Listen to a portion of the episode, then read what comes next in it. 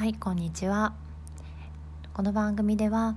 仕事を終えて帰ってきた OL が夫が帰ってくるまでの暇な時間退屈な時間を使ってボソボソ映画最近見た映画の感想を言っていく番組です、えー、早速最近見た映画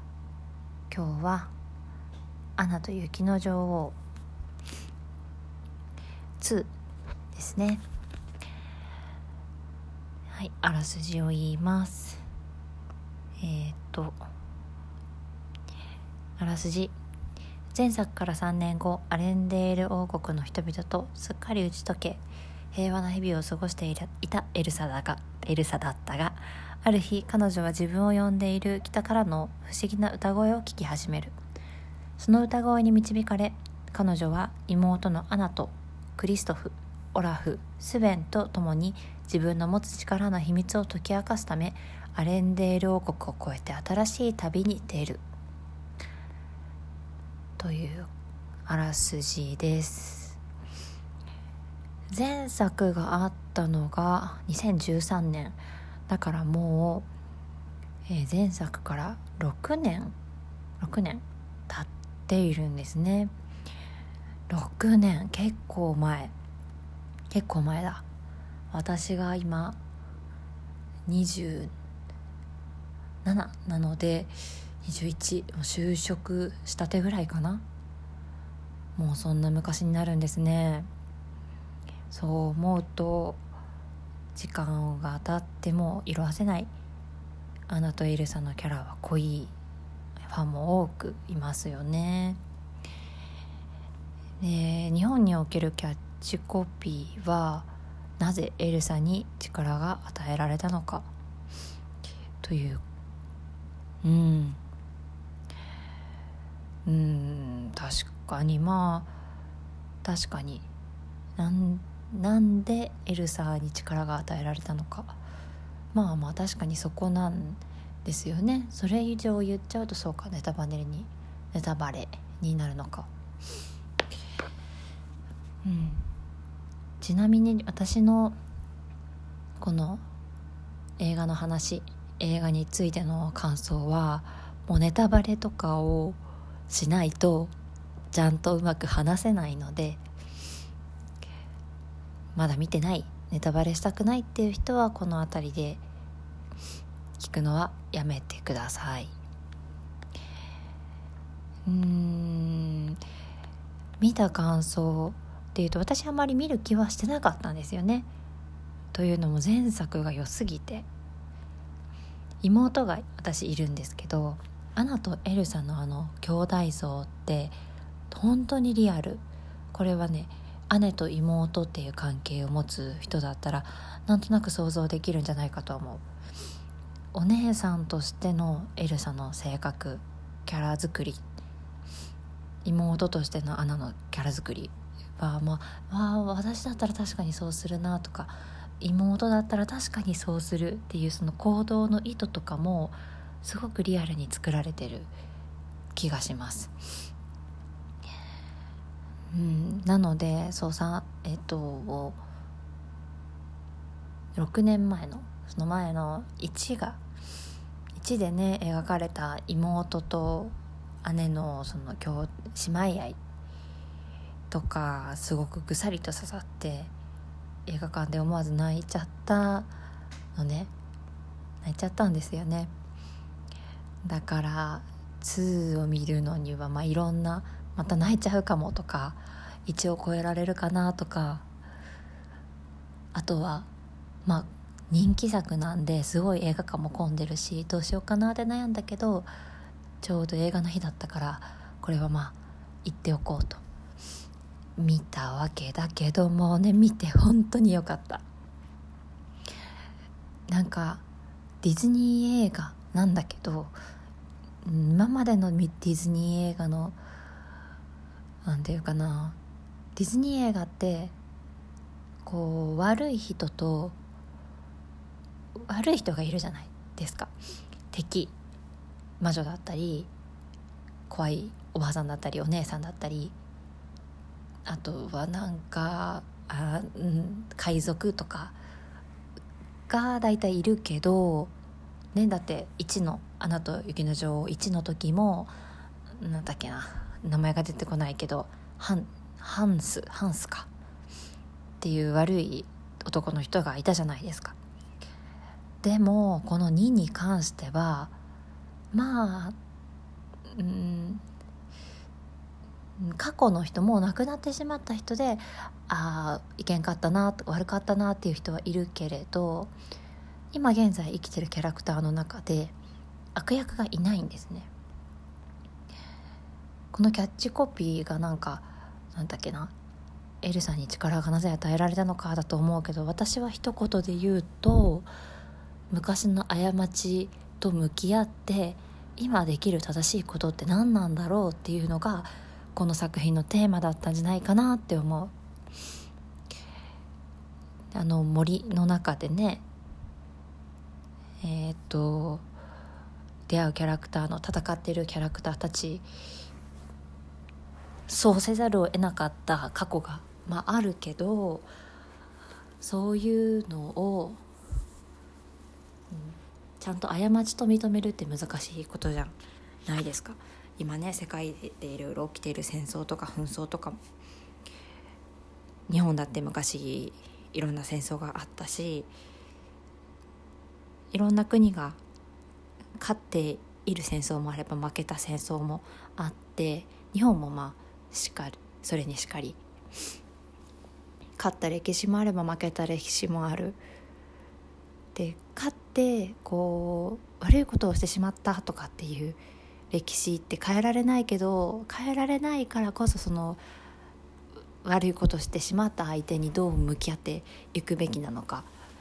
っていうなんかねそのただ映画の中の出来事ただの物語じゃなくてなんかすごく現代に呼びかけているようななんかねそう大人向けの濃い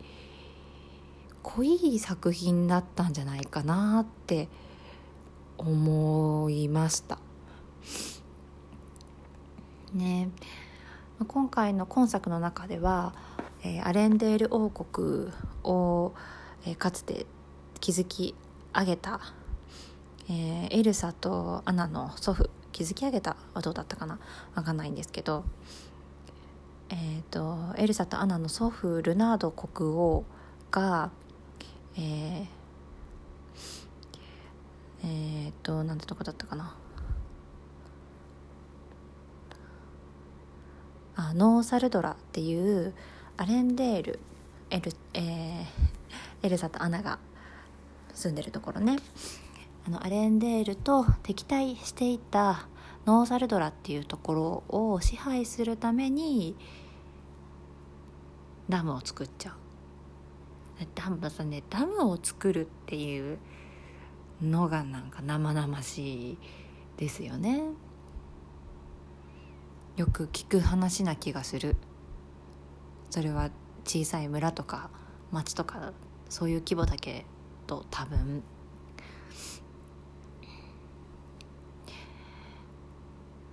でそのサルドラとアレンデールがかつて戦ってそのために起こってしまった精霊が深い霧に閉じ込めてね戦ってきた人たちを閉じ込めてそこに置き置き去り封じ込めたままにしてしまう。けどそのままだとアレンデールの国が危ないということで解決をしに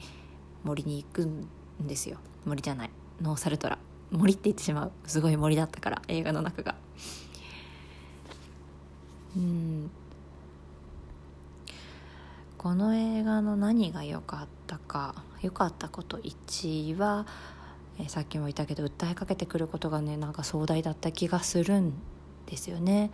それと CG CG の技術すごいなんだかんだこういろいろあったけど一番私がすごいなって思ったのはあのね一番最後のえっ、とあれ誰だったっけ？クリストフクリストフがアナにプロポーズをするシーン。でアナの表情プロポーズを受けた時のアナの喜びつつ驚くあの表情がねあのもう理想的なプロポーズを受けた時の女性の表情だったんですよ。ああいう驚き方すっごもうすっごい綺麗な驚き方喜び方。それをもうなんか一番よく上手に CG として表してた気がするんですよね、うん、あのシーンの。あの CG は良かったな。歌ももちろん景色とかあとエルサの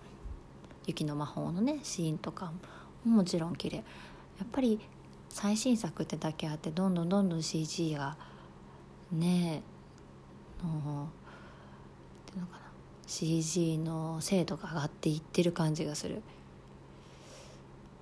ディズニーじゃないんだけどピクサー映画になるけどこの間「トイ・ストーリー」の1を見たんですよ。の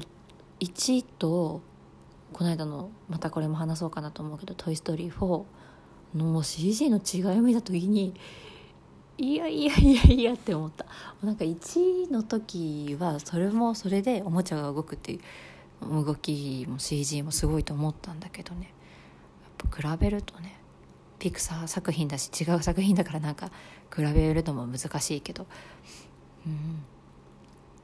もしかしたら「アナ雪」も1と2を比べたらすごい違いがあるのかもしれないですね。あと今回良かったと思ったのはもうこれはねまあ劇場でもみんな笑ってすごい楽しそうにしてたけどオラフはねオラフ良かったね。オラフ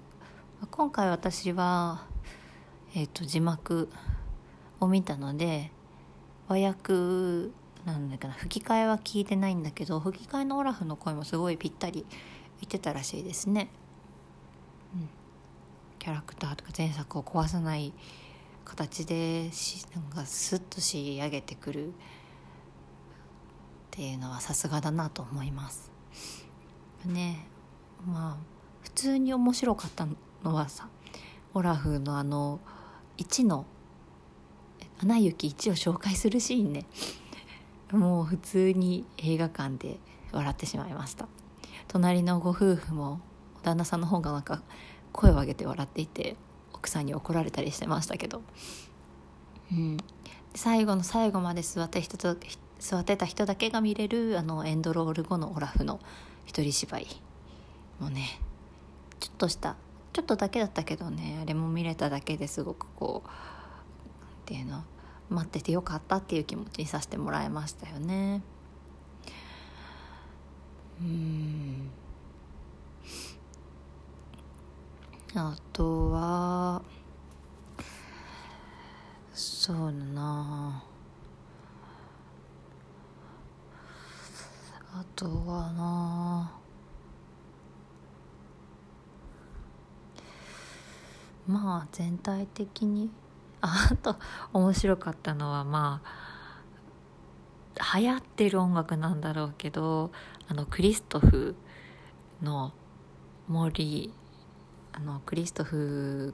がスベンと一緒に歌うシーン。ああいう音楽が今アメリカの方ではきっと流行ってるんでしょうね。うん、あのトナカイたちがバックで歌う。あのちょっとこう恥ずかしい感じのシーンも面白かった。面白いっていうんじゃきっとないんだろうけど。面白かったです私は。うん。そうだそうですね、まあ、ディズニー作品で全体的にどの作品にも共通して言えるのがこの愛とか愛か。愛ですね。愛は変わらないもの。変わらないものを信念としてこうキャラクターが持つっていうのは、うん、どのディズニー作品にも言えるんですけどその変わらないものへの変わら変わらないものを持つという強さ。今回のエルサの強さはその中でもとびっきりだったと思いますね。最終的にキャラクターが分離してそれぞれの場所で活躍するっていうことってあったかな？うんああったかな。なんか元の場所に戻ってきてこう一件落着っていうことが多い気がするしそれを視聴者もこちら側も楽しみに見ているってところもあるけど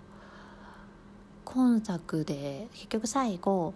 えーと、エルサはのさっきアナが、えー、なんてところだったっけ？城アレンデール王国。アナがアレンデール王国の女王様になった王女様になって、えー、エルサは結局ノーサルドラに残ってそこをまとめる係？まとめる係？そこのまとめ役になるのね。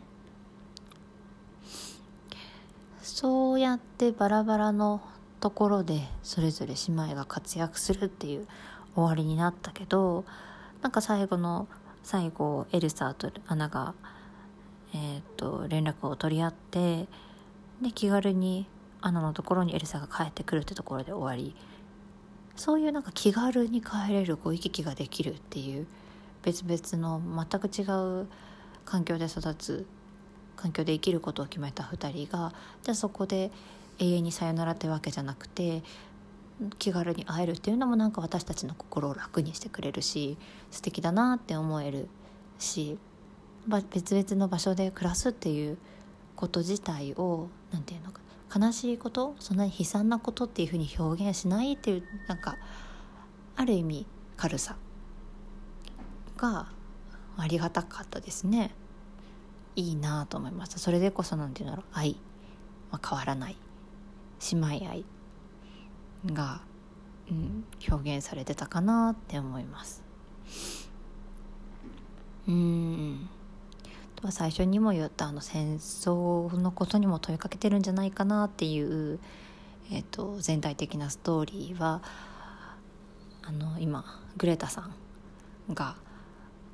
ね、スピーチされてたのもあったけど自然と人間との共存